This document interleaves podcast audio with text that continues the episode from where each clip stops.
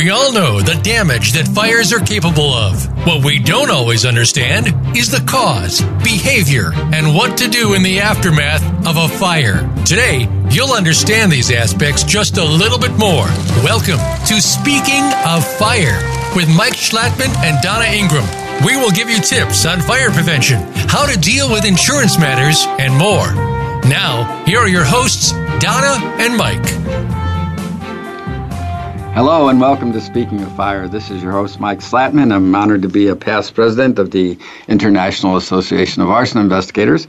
And I've been a um, fire, fire investigator and expert for over 45 years, um, 46 really, if you tell the truth, uh, in, uh, in the Midwest and all over the country. And this is Donna Ingram. I'm a past director of the International Association of Arson Investigators and have about 30 years in fire and fraud. And welcome to Speaking of Fire. Well, today we have two great guests. Um, we're honored to have these people. They're they're professionals. They're well known uh, throughout our industry, and in fact, anybody that can watch television actually will see uh, some. One of our guests here um, have been on uh, many uh, many, many stations. We have uh, Robert Rob Wiley. Uh, Rob has been a um, uh, with the fire service for over 30 years.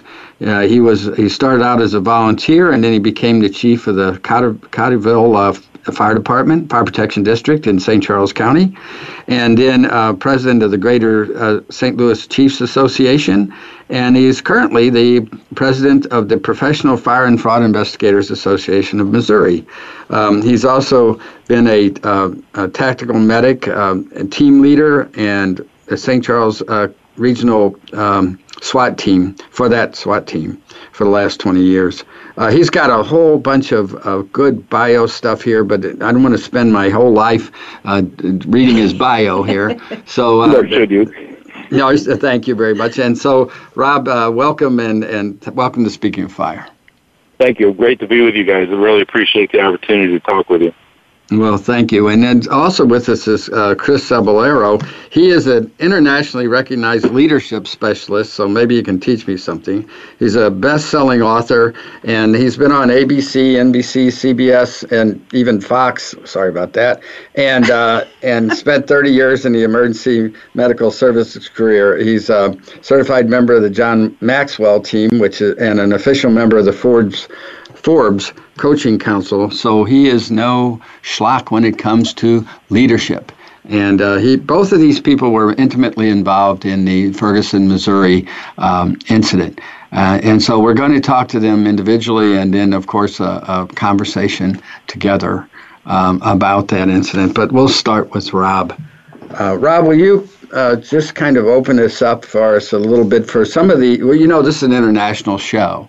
So sure. some people won't be uh, as uh, intimately aware as well, I used to be a detective in St. Louis County, so I used to, I'm not for the county, but in the county with the munis. But um, will you kind of give a backdrop for what happened here? Sure. Uh, this, this, happened back in 2014. Uh, it was in August. I don't remember the exact date at this point. Uh, there was a police officer involved shooting in the town of Ferguson, Missouri, which is about I don't know, 10, 10 15 minutes due west of the city of St. Louis and in St. Louis County. It's a fairly small town. It's a nice little town. Uh, residential primarily, kind of a blue collar town. Uh, some great restaurants, some great shops. At any rate, there was this uh, officer involved shooting, and, and uh, I won't go into all the background on that, but uh, it, it lit off, it lit a fuse in the community. And, and to say that this shooting was the catalyst for the uh, the rioting and the protests that followed, I think, would really be uh, short-sighted and selling the topic short. In fact, there's been some racial tensions in that community for many, many years, and I think this was just kind of the uh, the catalyst that, that set it all in motion. And and what followed were uh, 90 days of uh, protests, rioting, looting, burning of buildings, uh, and basically just violence against the community uh, culminating in uh, November when the grand jury uh, found that uh, Officer Darren Wilson, the officer involved in the shooting, was uh, would not be tried for the shooting. That the shooting was a good was a good shoot in, in the eyes of uh, the law.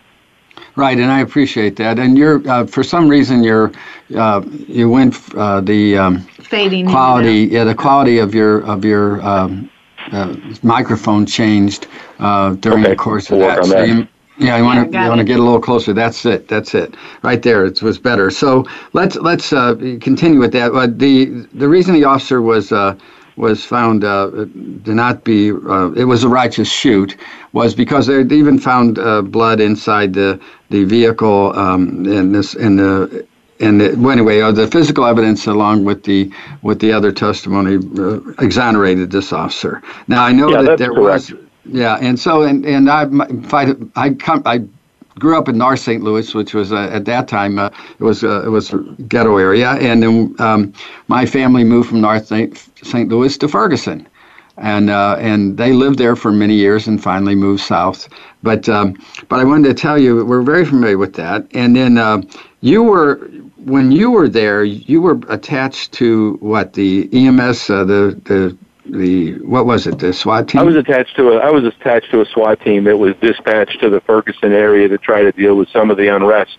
Um, our SWAT team has a tactical medical support element that's assigned to it. Um, it's comprised. We're a big team. We have um, over 40 police officers. We have six paramedics and an ER physician that's assigned to the team. Uh, so we went out there in mass. On, on any given night, there were no less than two medics uh, with the team. Most nights we had uh, three or four. So my, my primary function to be there was to support the team medically. So if any of the um, officers in, in our um, unit were injured, that we could take care of them immediately, uh, even though we were in a, in a real hostile area that traditional EMS really couldn't operate in effectively. I see. And, uh, and then, um and then Chris uh, Cebollero, you were you were there also, weren't you? I mean, you were part of a, a what the uh, Christian Northeast uh, uh EMS team, or what was that? Yeah, at the time I was the chief of EMS for Christian Hospital, and Christian Hospital was the primary 911 pro- provider for Ferguson, Missouri, and uh, seven other municipalities that were around uh, Christian Hospital. And uh, we were very familiar. Uh, Ferguson was a regular of our service area. We actually had two trucks that were stationed in the city of Ferguson. And when the uh, on August 9th, when this uh, event occurred, uh, I was on scene. Uh, you know, my my assistant chief was on scene in uh, uh, moments. I was on scene about three hours after the initial shooting, and uh, things were getting very, very interesting at that point. And we really knew that we were involved in something, uh, even at that early stage, that uh, had a big magnitude that uh, could cause a lot of challenges, and uh, uh, we really weren't disappointed with that. Right, and and uh, and that's and of course there was a national uh, news coverage of this, and uh, and and um, and particularly uh, the night of the uh, the major night of the fires, and and uh, and at that time, and Robin, I'll go back to you for a second. You were right there attached to in the hot zone, is my understanding. Is that correct? Yeah, that's correct. We had initially been sent down there um, as a tactical element that would respond in if there was the need for an officer rescue or a civilian rescue or an active shooter situation and that lasted about 20 minutes uh, when the the road officers that were down in in the city of Ferguson in the in the difficult area uh, were overrun, and then we were thrown into the mix to try to to regain regain some semblance of order in the area. So it, it was very chaotic. Yes, and I wanted, I wanted, I want you to kind of give this a, a little bit of uh, clarification, since uh, many times I've been asked this about Ferguson. Since people know I came from that area, and initially, uh, or my parents moved there. Actually, I came from North St. Louis.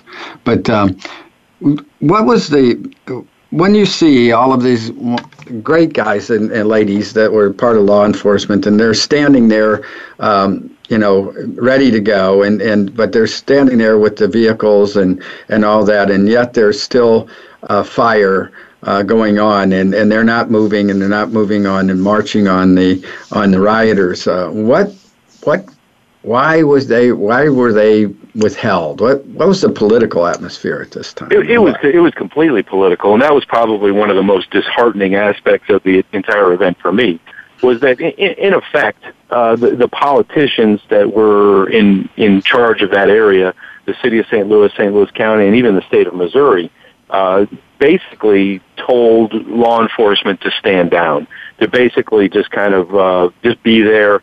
Don't don't be proactive. Don't don't be offensive. Uh, and and it really handcuffed us. And and the bottom line is that, and I always make a very clear distinction between the people that were rioting and the people that were protesting. The people that were protesting were were orderly. Uh, they were following the law. If the police asked them to move off the street, they moved off the street. They were very compliant. But there was an element there that was really just bent on destruction. And they were using the protesters almost like human shields. And I would venture to guess that more of the protesters were injured by the rioters uh, than they were by the police uh, in in big numbers. Uh, the, the rioters also the thing that we found interesting after the first night we started to take some of our notes of people that we had encountered or detained, and a large majority of them were from out of town, from out of state. They weren't even part of the St. Louis community. They they were busing in, uh, and we started to see ads on social media offering people free bus rides into Ferguson to you know join the cause or whatever they were calling it at the time. Uh, so so really, a lot of the chaos and a lot of the destruction was not caused by the people of Ferguson. It was caused by people that had come in from out state uh, to cause problems and the political ramifications of it were it's kind of complex. But in, in short, the county executive at the time, Charlie Dooley, had just been defeated in his election, so he was like persona non grata. He was not around. So there was that vacuum of leadership, uh, which uh, the governor at the time, Jay Nixon, stepped into that vacuum, and in my opinion, made some really, really poor decisions uh, that really had negative outcome uh, and really caused more problems than it, it than it could have potentially solved. Yeah, well, you, I think that one of the things. Go, go ahead, Chris. I'm sorry. Yeah, I think they're one of the things that you've got to think about as well. And I think everything that said, uh, that Rob said, uh, I really have to echo because those are the things that we were feeling. I mean, Governor Nixon was on the phone with us the very first night. I mean, so he he was aware of the situation, and, uh, one of the paramedics that worked with us uh, at Christian Hospital was a state representative, and uh, you know the, we were communicating with the governor's office. But one of the things that you got to remember is is the time that this happened. And this was really the, the creation of the Black Lives Movement. You know, th- this was the first event of an officer involved shooting that spurred this type of reaction. And this is really the catalyst that has caused subsequent uh, events to occur, uh, i.e., Baltimore, Charlotte, up in Minnesota. I mean, so th- this really kind of set the standard for the reactions uh, that happened around the United States. And there really was nothing like this since the LA riots that occurred in the 90s. So when we talk about the politicians and things were political, politically uh, motivated, what I really think happened in retrospect was even the politicians didn't know how to deal with it. You know, so I think as they tried to move forward, and this is my own opinion, of course, I think if they tried to move forward, they didn't want to make things worse. In retrospect now, and if hindsight's 2020, we could say that uh, things should have been done differently. I just think that we were, because one of the challenges that I had as well, uh, at the time I, I was in EMS almost 30 years, this was an event I never dealt with before. And the decisions I was making today, I couldn't make tomorrow because the situations were changing. And I really think this was inexperience, and inexperience caught us with our pants down. yeah, I, I have to agree with some of that. That we had never experienced anything like that uh, before. Um, I think I think if there were any tactical errors that were made in the early stages of that, is is that that some of the politicians didn't didn't um, kind of say, all right, you you people with the police department, the law enforcement, local community organizers, let's make some decisions on the ground floor. And, and, and in fact, they brought in a state highway patrol captain to be the incident commander as opposed to the St. Louis County police chief. Uh, this gentleman had great intentions, but really knew not a lot about the area. He, he spent some of his youth in that area, but professionally had never spent any time in that area. And it just became these compounding uh, mistakes. And, and, and again, and this is my opinion, that when you when you're faced with that kind of thing, uh, you saw it in Baltimore as well. I believe one of the um, the politicians in Baltimore, it may have been the mayor, made the comment, "Let's give them room to loot. Let's give them room to blow off steam." And that sounds good in theory, but in fact, you have to remember the difference between the criminal element and the people that are just out there exercising their First Amendment rights. I'm all for giving everybody all the room they need to protest and, and say what they want to say. But when you put that kind of a practice into the um, to the to the unruly, to the lawbreakers, what that really is weakness. That shows weakness to them, and weakness to them is something to be exploited, and they exploited it very well. And this is where uh, fire comes in. Uh, one of the things, you know, fire being used as a weapon. What do you mean by that when you say that? Well, the, the fire was used. I think initially what had happened was it was just it was um, uh, vandalism. You know, somebody set a fire. Somebody set a and and for some reason that there was a QuikTrip gas station, Quick Mart, that became kind of a target the first couple of nights uh, of this type of activity. They set several fires there. Uh, they'd broken into the place, and then somebody started to set fires. And I think in the initial steps of it, it was vandalism. But then it became very apparent uh, that that activity, that the fire setting, got great media attention. It, it focused everybody on what was going on. As soon as something caught fire, it, it, it kind of lit the imagination of the press. It got the coverage, and make no mistake, this was a very socially, social media driven event where people were learning as they went what got attention, what would attract the press, what would keep them on the front page of the paper or on the websites. And they quickly saw that fire would do that. So they used fire as a way to keep the attention on what was going on there. Uh, so yeah. in that sense, it was used as a weapon. And that, and that, they're absolutely correct. And you know, what's really sad about the whole thing, it, during social unrest, um, if there's bombings or there's fire, it, it does uh, grab media attention, and, and media attention uh, feeds uh, other people. Uh, when you let um, when you let things go, now understand, I'm, I'm you and I, none of us are want any kind of a police state, but we do want people to uh, to be orderly in the protests, as you brought out so so eloquently, uh, Rob. The the protesters that were that were just there to protest were doing the right thing, and they and they moved when they were asked to move, and if they blocked traffic, they moved when they were told not to.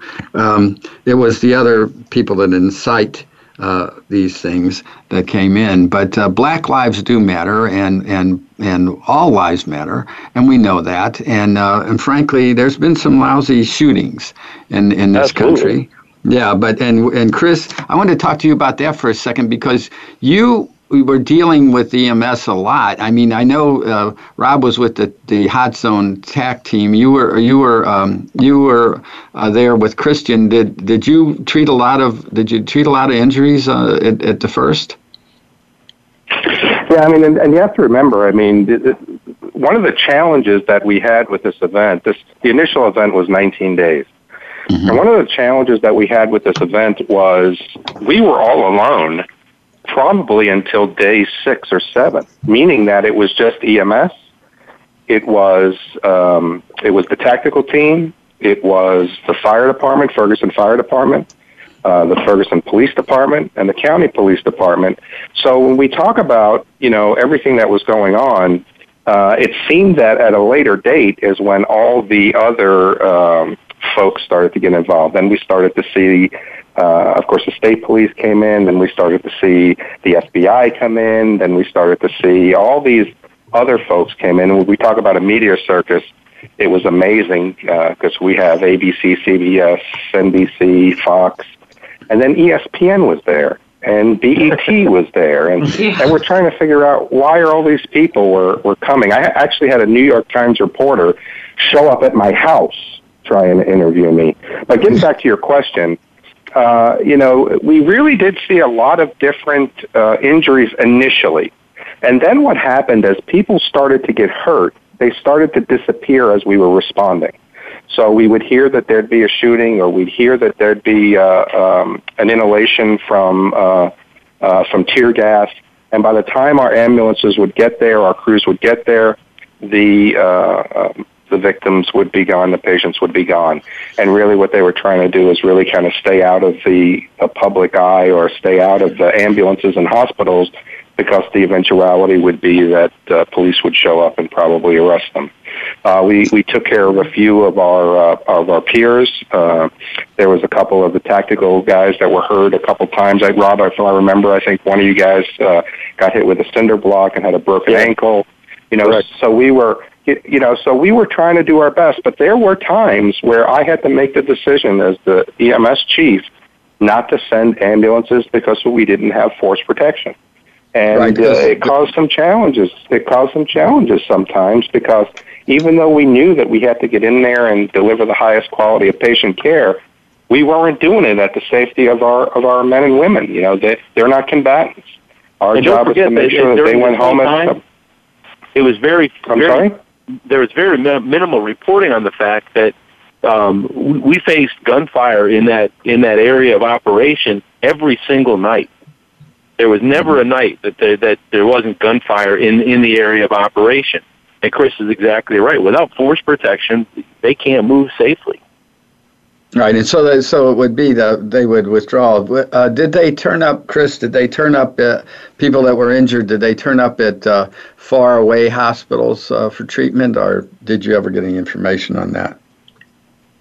Yeah, as a matter of fact, they did. Uh, Christian Hospital was part of the BJC Healthcare Network, which is 13 hospitals. And a lot of the folks that were hurt wound up going to the downtown hospital in St. Louis City.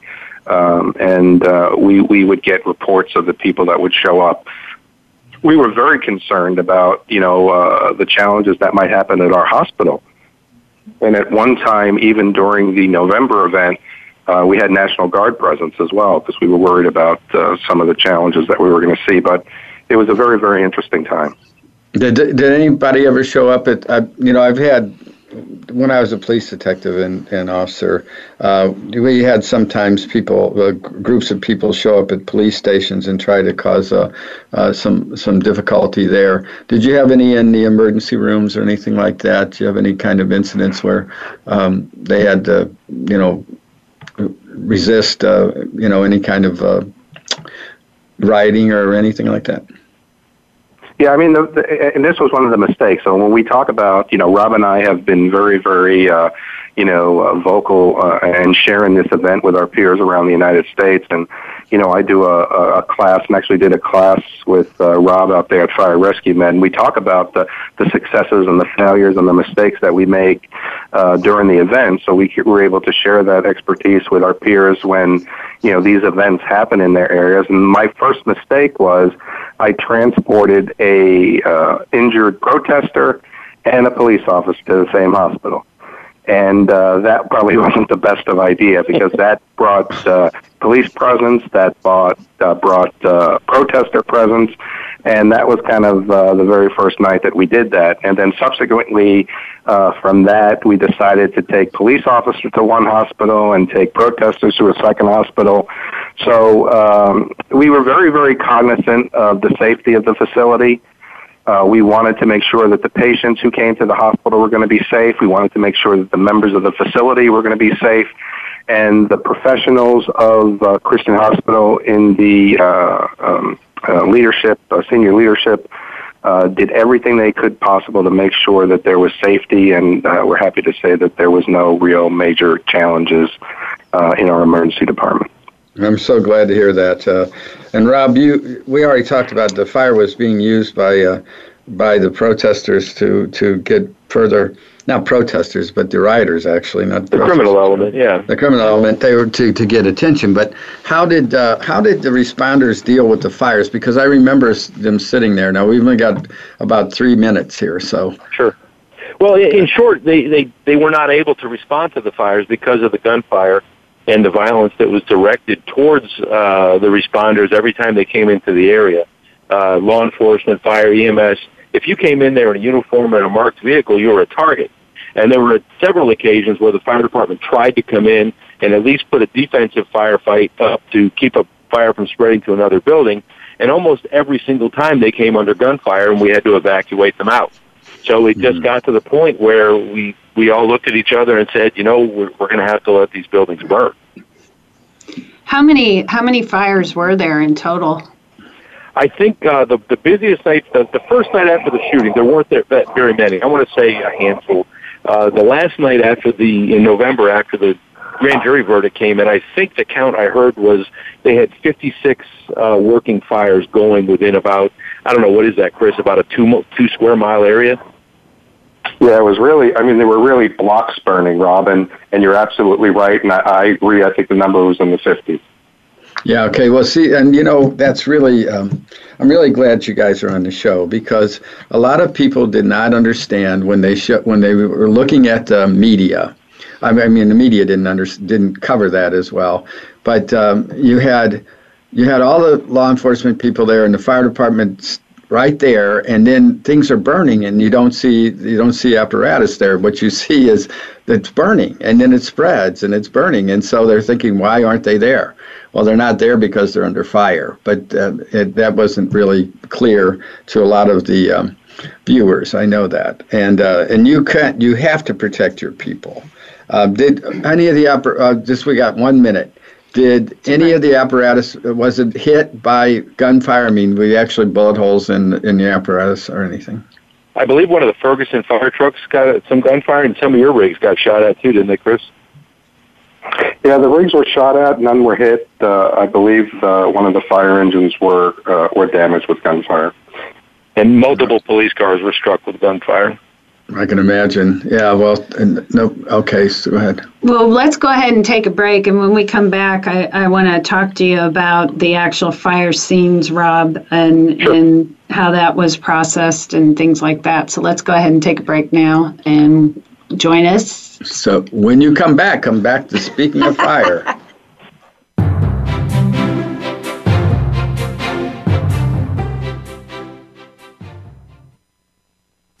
We're making it easier to listen to the Voice America Talk Radio Network live wherever you go on iPhone, Blackberry, or Android. Download it from the Apple iTunes App Store, Blackberry App World, or Android Market. Fire Consulting International provides consulting and expert fire origin and cause investigations. Our experienced, certified fire investigators have specialized skills to meet litigation requirements.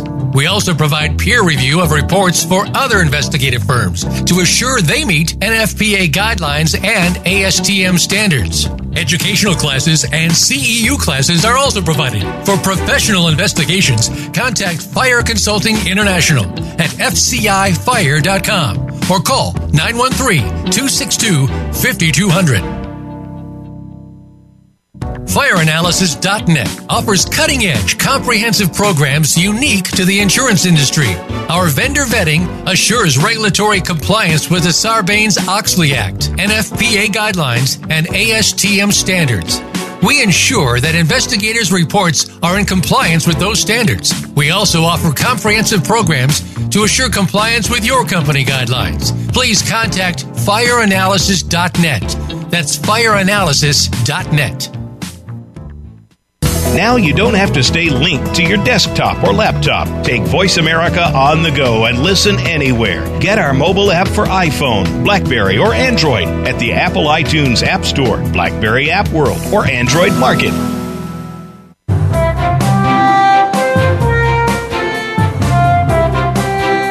Listening to Speaking of Fire with Mike Schlattman and Donna Ingram. To call in to today's show, please call 1 472 5788.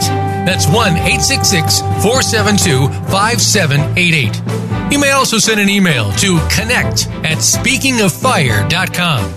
Now, back to this week's program.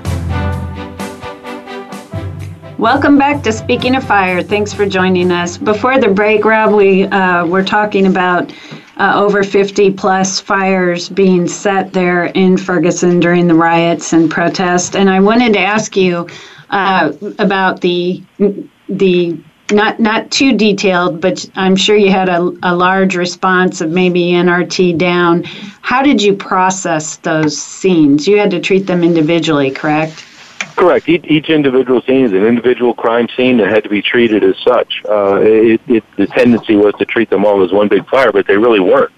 Uh, we had we had uh, assets from the FBI National Response Team, their evidence response team, ATF National Response Team, local uh, bomb and arson from St. Louis County Police, as well as uh, the State Fire Marshal's office. Just kind of descended on the area after everything kind of cooled down which you can imagine presents its own challenges because they weren't able to get in and look at some of these scenes for days and days after uh, the night of the verdict in November. Uh, and, and you can just imagine with the a defensive firefight when they were able to go in there and put water on it. They just dumped, dumped hundreds of thousands of gallons on it, and then it all froze solid. So it was a very challenging, challenging process. Was it? Was it? Um, what was it? Were they using uh, available materials or uh, ignitable liquids? What was the primary? Both. I, I think that uh, from from what I've read in the after action reports and what I saw personally, the majority of the fires were set with available materials. You know, they go into these uh, these QuikTrips and these grocery stores, these gas station grocery stores, and every single one of them has a whole rack full of lighters sitting there. And they grab some lighters. Like there's some surveillance video of somebody just popping open a lighter out of a case and uh, setting a display on fire. So I think the majority of it was um, available materials. As we got later into the incident, closer to the verdict in November, then we saw more things that involved flammable liquids. Yeah, okay. Uh, well, because when they spread, I mean, if you can't throw apparatus at it, you can't go put, uh, you know, firefight. Well, what, of course, it naturally progresses to other things and uh, other other combustibles and spreads, and then uh, causes more and more damage. And Chris, did you have any people um, injured? Did you say and any uh, firefighters are are did uh, injured during the firefights or anything when they did get in there? No, I'm yeah, we were really lucky that uh, we didn't have any of our peers that were too hurt. In the, of course, in the August event, it was all supportive rehabilitation, supportive care, and uh, then we went ahead uh, and just kind of paid attention to make sure that uh, none of our peers uh, were going to, you know, need us, and we were very lucky that they didn't. Chris's group set up some outstanding rehab uh, for the officers that were in, in the hot zone. And when you when you came out of there uh, to a makeshift command post, they they really took care of people. I mean, they were making sure they were hydrated. They made sure they were fed, uh, checking vital signs, taking care of uh, hygiene needs of the officers, which you can imagine in August in St. Louis is a hot, sticky mess. Uh, was no small task. So I mean, they they really did yeoman's work, keeping everybody up and, and healthy. Yeah, well, you, you had mentioned that uh, that some of the um, protesters were were uh, hurt by by the rioters. They they had got inflicted with injuries uh, also. Um, you know, did your did your people treat the um, the the uh, protesters also? We did. We we um, our, our primary our primary mission is to take care of the members of our team. But if everything's going well in that respect, and we have the resources, our team leaders uh, would task us to take care of uh, protesters um, as well as rioters or even innocent bystanders. We treated some people from the media. Uh, most of it was minor cuts, bruises. There, was there was a lot of uh, debris being thrown.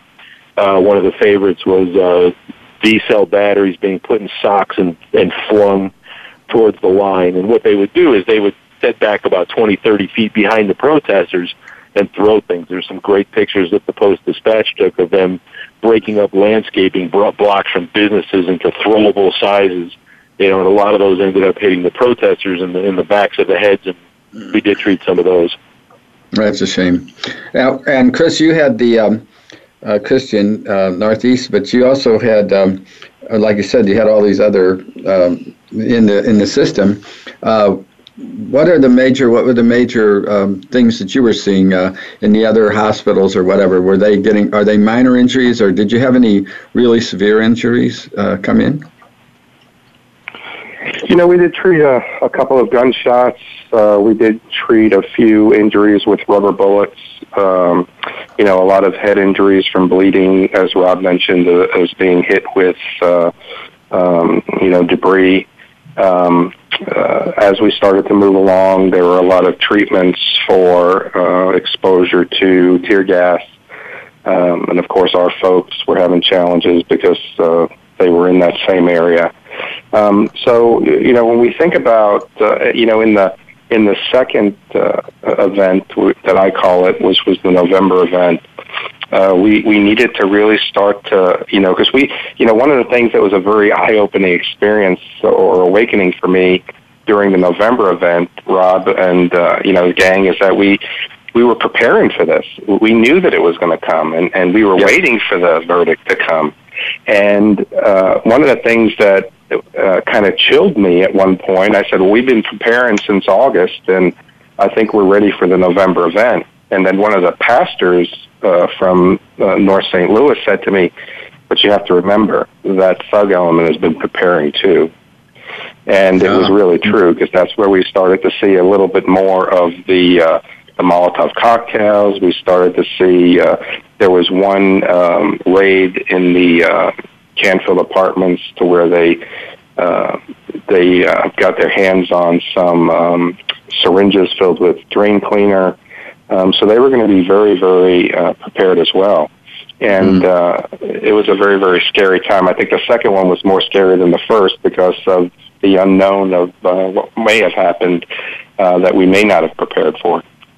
Yeah, I would agree with that 100%. They were learning too. Just as we were preparing, they were preparing and uh, the, the, we all knew that, that that verdict night was not going to be a good night, whether whether he was found uh, to be bound over for trial or not. Uh, we knew that there was going to be problems, and if he was not bound over for trial, which most of us suspected would be the case, based on what we knew about it, uh, it was really not going to be good. And I would say that the the violence the night of the grand jury verdict was uh, quadruple what we experienced in the few nights after the shooting. It was much more focused. It was much more violent. Uh, it much more uh, involved gunfire as well as uh, using fire as a weapon. It, it was a it was a very very intense night. Did you uh, were there any prosecutions resulting from the fires? That yeah, there were, and I think they're still ongoing. Um, I don't have a number for you, but I know that the prosecuting attorney's office uh, immediately after the fact started to get a hold of uh, news video, surveillance video, eyewitness testimony, and I know that some um, some cases have been brought. Uh, I'm not real familiar with the outcomes. Uh, I know there were some uh, people that were successfully prosecuted, uh, and I don't know if it was for first degree arson, second degree arson, knowingly burning, you know, all the variables that that uh, the prosecutors may use as tools to get a, a conviction. But yes, the, the prosecutions are ongoing, as a matter of fact. Well, what a learning curve in St. Louis for arson. I mean, it, on on a, a, silver lining level, that's good for the entire community for these prosecutors to understand what arson is and what they have available as tools. Yeah, we all know how difficult it is to prove arson cases, and a lot of times it's the case that the prosecutors don't fully understand it, or if they understand it, they're not sure how to relate it to a jury so that they understand it because it can be very technical, it can be very scientific, and it's mm-hmm. kind of a daunting task. And I think uh, not only the prosecutors, but I think that the people of the area saw the importance in, in prosecuting these types of things and understanding it a little bit better so that they could get a good result in the courts.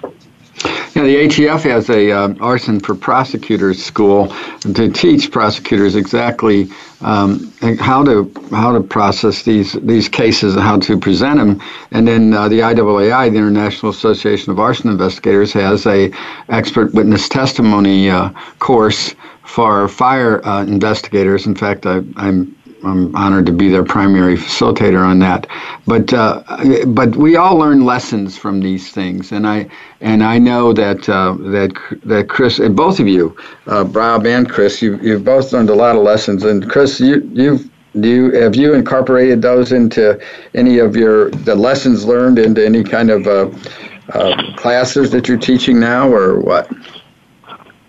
Yeah, I mean, one of the things that we we've tried to do is, and Rob's been great at it as well, is you know we want to be able to take the lessons learned, and we want to be able to share it with our peers. And uh, actually wrote an article for uh, Forbes uh, on you know leadership during civil disobedience, and um, but yeah, I mean there were a lot of lessons learned, and and one of the challenges that uh, was very very interesting for us was that you know, what worked for us today and the decisions we made today, we couldn't rely on them tomorrow. Because as the um, education of the thug element and the education uh, of the uh, EMS and the fire and police, uh, it was growing exponentially. And we had to be able to be very, very dynamic um, we had to be able to admit that our, we had made mistakes, that we made um, uh, decisions that weren't right, and it wasn't about ego. It was about getting it right. And, you know, we had the responsibility, all of us had the responsibility of making sure our first responders went home in the morning. I promised them. I promised I was not going to put my dress uniform on and have to go to anybody's home to talk about your uh, loved one was hurt, and we needed to make sure that everybody was safe. But I can tell you that there were uh, mistakes, there were failures, uh, there were successes, and there were lessons learned, and uh, uh, I'll, I'll always remember those. I want to point something out here too, and Rob, you said something key uh, earlier. We, uh, I'll just use the arsons as an example. In a mass event such as this, each individual thing that occurs is an individual event. It's an individual crime, and it needed needs to be treated as such. Of course, during an event, we have adrenaline, we have different things. You're not uh, accustomed to mass events like that, but uh, particularly in the fires, we all know that that happened and we know what the motive was throughout all those 50 plus fires, but each one has to be, when it gets to a court level, has to be treated as its own crime, correct, Rob? Yeah, that's correct. Each one is an individual crime. You have to prove individual motive. You have to prove individual needs and opportunity and all the elements of the crime for each and every single fire. And sometimes that gets really lost in the haze in a big event like this. It's mm-hmm. real easy to say that, yeah, the fire started because the protesters were mad. Right. Well, that's not really something you can bring to a jury. What you have to do is show them that they did it as part of uh, breaking and entering and vandalism.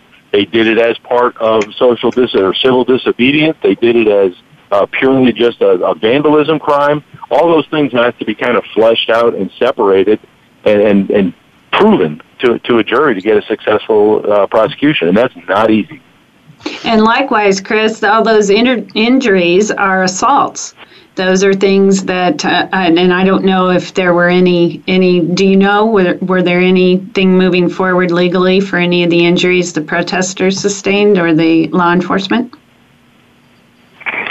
Yeah, I'm not really sure, and it, it, my, any answer I would give you would just be speculation. But one of the things that we really needed to be aware of is that all these injuries, uh, we didn't know what we were going to expect uh, or find on the other side when we arrived, and um, we just had to be able to, to keep ourselves aware. We had to keep good situational awareness. We had to be able to think critically, and uh, again, safety was our biggest key.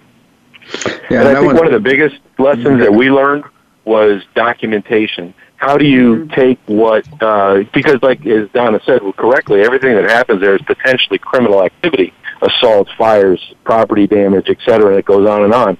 So the people that were in that area, uh, the EMS folks, the fire folks, the police folks, trying to document what they saw as eyewitnesses uh, became very critical, and we did a poor job of it because these guys are working 12, 14 hour shifts and the last thing they want to do is sit down for another hour and write reports.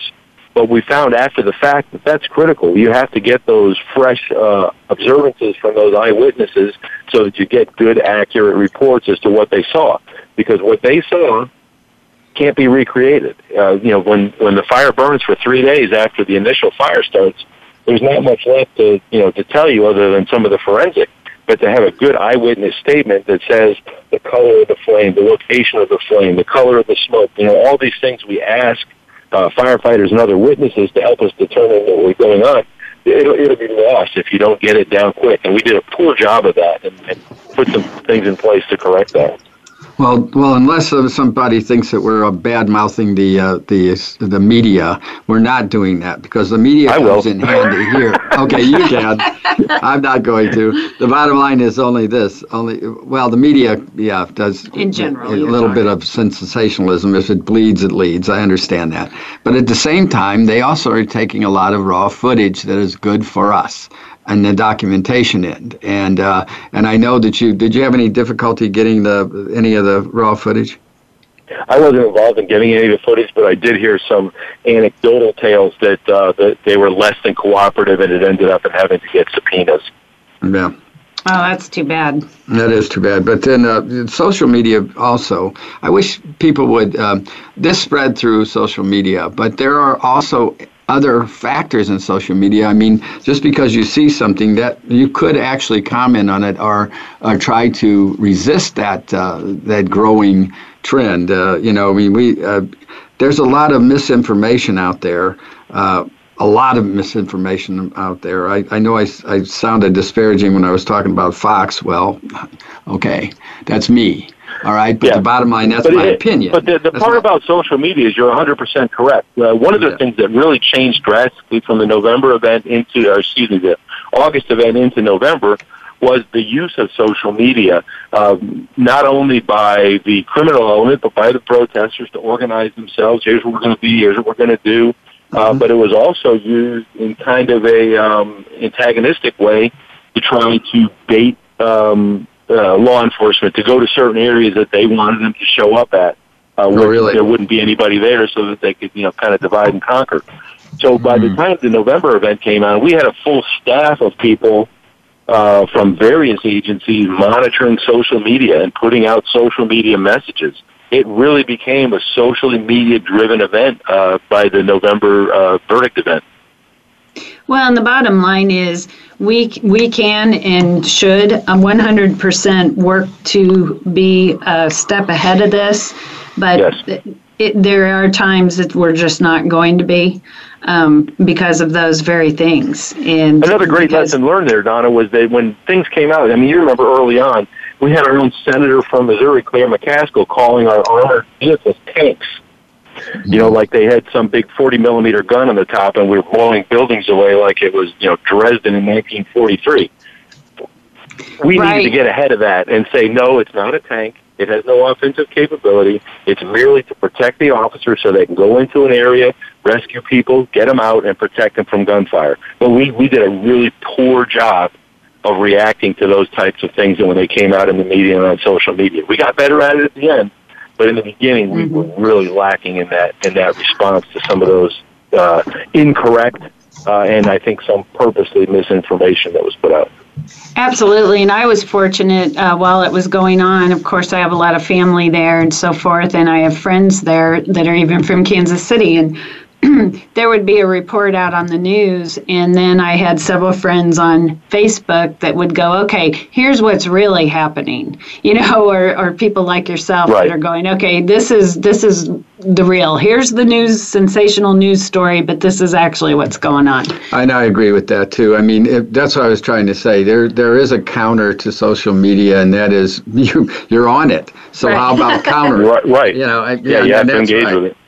Yeah, and, and mischaracterization of the of the vehicles. Uh, um, somebody sees a mil- military vehicle, they they wouldn't know a Humvee from a from from a Ram. Uh, they they wouldn't know a Rap. Uh, they wouldn't know they wouldn't know uh, a um, what a tank looked like. I mean, unless right. I saw it on the military channel. So I know that uh, I I know Claire McCaskill. I know that was a mischaracterization. It wasn't intentional. But the, the bottom line is that her uh, perception of it. Yeah, that uh, her perception. I mean, you know, people say things. Hell, I do it all the time. I, I use the wrong word. Uh, I want to say but something the lesson about, was that we didn't correct it soon enough. We didn't jump in and, and be um, kind of progressive and and, and proactive and, and dispel some of those things that were, were incorrect, intentionally or otherwise. But that that was a big lesson that we learned. I mean, if you ask any police officer today, it, the greatest crime fighting tool on the history of planet Earth right now is social media. wow. Well, and isn't isn't the uh, and I think we're learning now, but w- wouldn't that be out of concern of some type of legal ramification? Oh, I'm sure. I'm sure. Yeah. No, well, you know what? I, will tell you what's good about you guys is is that you're both teachers. I know, Rob, you you taught at the Kansas City Arson Task Force, um, uh, I think a year ago or whatever, and yeah. uh, and and um, and and you're out there all the time, Chris, and and you're uh, you're a, a best-selling author. Uh, uh, I forgot to ask you what what uh, give us the name of a book so that we can get your book. Tom, thank you so much. Yeah, I actually have two number one best-selling books. One is called Ultimate Leadership: Ten Rules for Success. Those are the rules I had to come up with to be a successful leader in my career. Some of them had to. I learned. You talk about lessons learned. There was a lot in there. And the second one was called Ultimate Success: Strategic Leadership Excellence. Those are the uh, skills that someone needs to have to be a successful leader and uh, help engage their workforce. How do you get? How do you get those? Uh, you can go to Amazon and uh, put in the uh, uh, titles of those books, and uh, and uh, they're great stocking stuffers. So uh, please think about that for Christmas. there I'm you still go. waiting there for my go. autographed copy. Yeah, yeah, really. I'm gonna have to. Rob, I'm I'll gonna, bring it to your house, Rob. I'm gonna have to. I'm gonna have to go buy both of them and, and, and meet with you sometime, Chris. And you and and Rob, you're out there all the time now. You're even the president of the uh, PIFIA, which is the Professional Fire and Fraud Investigators Association in Missouri. Um, are you you're teaching now? Are you still? Um, what are you doing? What are you still working also? Yeah, I, I retired from the fire department last December after 30 years there, and uh, mostly what I'm doing now is I'm traveling around teaching and consulting. Um, right now, probably the most uh, consistent thing that I speak on and teach on are um, tactical medical support of uh, police operations. We teach a tactical medical certification program, uh, and then do a lot on, on firefighter safety. Uh, you know, like I did with you guys out of the Arson Task Force in Kansas City uh, just making sure that firefighters and EMS personnel are aware of the surroundings, of the changing dynamics in society. It's not like it used to be where, you know, we're the guys in the, in the white hats and everybody's happy to see us. Uh, assaults on uh, firefighters and EMS workers as well as law enforcement are at all-time highs. And we need to, we need to bridge that gap in the firefighter and EMS education when it comes to uh, personal safety. So I've been spent a lot of time doing that. Well, how do how does people get in touch with you if, if they need a class? Oh, you- uh, you can reach out to me. Our, our we have a website. It's uh, www.catalysttactical, all one word, dot com. I, I we, we lost the last part of that. I think we were having trouble with. Okay, I think we lost Rob. I think we lost Rob here. Uh, well, Chris, um, did you hear that? I sure did. I- And I got to tell you, I mean, Rob is doing truly a great job of taking his expertise not only in the fire service, but also from the event. Uh, you know, we actually had uh, him come out to our place at Christian Hospital and do some uh, uh, warm zone training for our paramedics. And as an educator, you know, Rob is really top notch, and uh, I totally recommend him to anybody out there who's thinking about, you know, wanting to have some great education. He's the guy to uh, get in touch with. And you're still both of you still in the St. Louis area, correct? We are. I live in uh, the city of St. Louis. Rob lives up there in St. Charles County, and looks like I'm going to have to go up there and deliver a book. Yeah, Yeah, I'm afraid An so. autograph book, I mean, yeah. Well, the next time I'm in town, I'm gonna, I'm gonna, well, I have to go get those books first. But uh, I'll next time I'm in town, I'm gonna try and get in touch with you and see if you'll scribble something in in uh, my book too, if you don't mind. Do you ever come out to Kansas City? Uh, I mean, I, would- I I love to come out to Kansas City. Happy to bring some out, and I hope you don't mind though. When I do sign them, I do sign them in crayon. So I mean, that's I hope that's not. I would, I would not expect anything else. I, Okay. I'm sorry, I fat fingered the phone and dropped myself out. Yeah, well, uh, yeah, well, that's Darn okay. it, we were just talking bad about Yeah, you. yeah, we're just saying, well, you're going to have to listen to the show. It's, it'll be archived now, and you'll have to find out what we talked about when you weren't there. So there. But anyway, well, hey, listen, you guys, I really appreciate both of you uh, being with us. Um, you guys did a wonderful job there, and uh, and once people like you that. That are dedicated, that uh, that makes the law enforcement and, and the fire service uh, exactly what it is, the heroes of uh, uh, of the of our our country, um, along with the military, of course. So anyway, so Rob, uh, hope to see you again soon. Uh, thank you for being here. We appreciate it. Yes, sir. Thank you for your time. It was great to talk with you guys. Okay, and Chris, looking forward to, to talking to you again sometime. And Rob, maybe you'll be on the show, both of you. I hope uh, sometime in the future. And I'm going to get that those books and and learn how to be a leader. Thanks so much. And Chris, next week, thank you, thank you, Chris, thank you. Thanks, everyone. next week we have Corey Reeves. yes. Okay. Corey Reeves. Corey Reeves, Sorry, a manufacturer. Um, he is a fire investigator uh, that represents manufacturers of uh, of different kinds of um, of oh all, kinds of different kind of products, and he goes in there and he tells the truth as to whether or not um, uh, their their particular product failed. So uh, when you come back, I want you to come back to speaking of fire.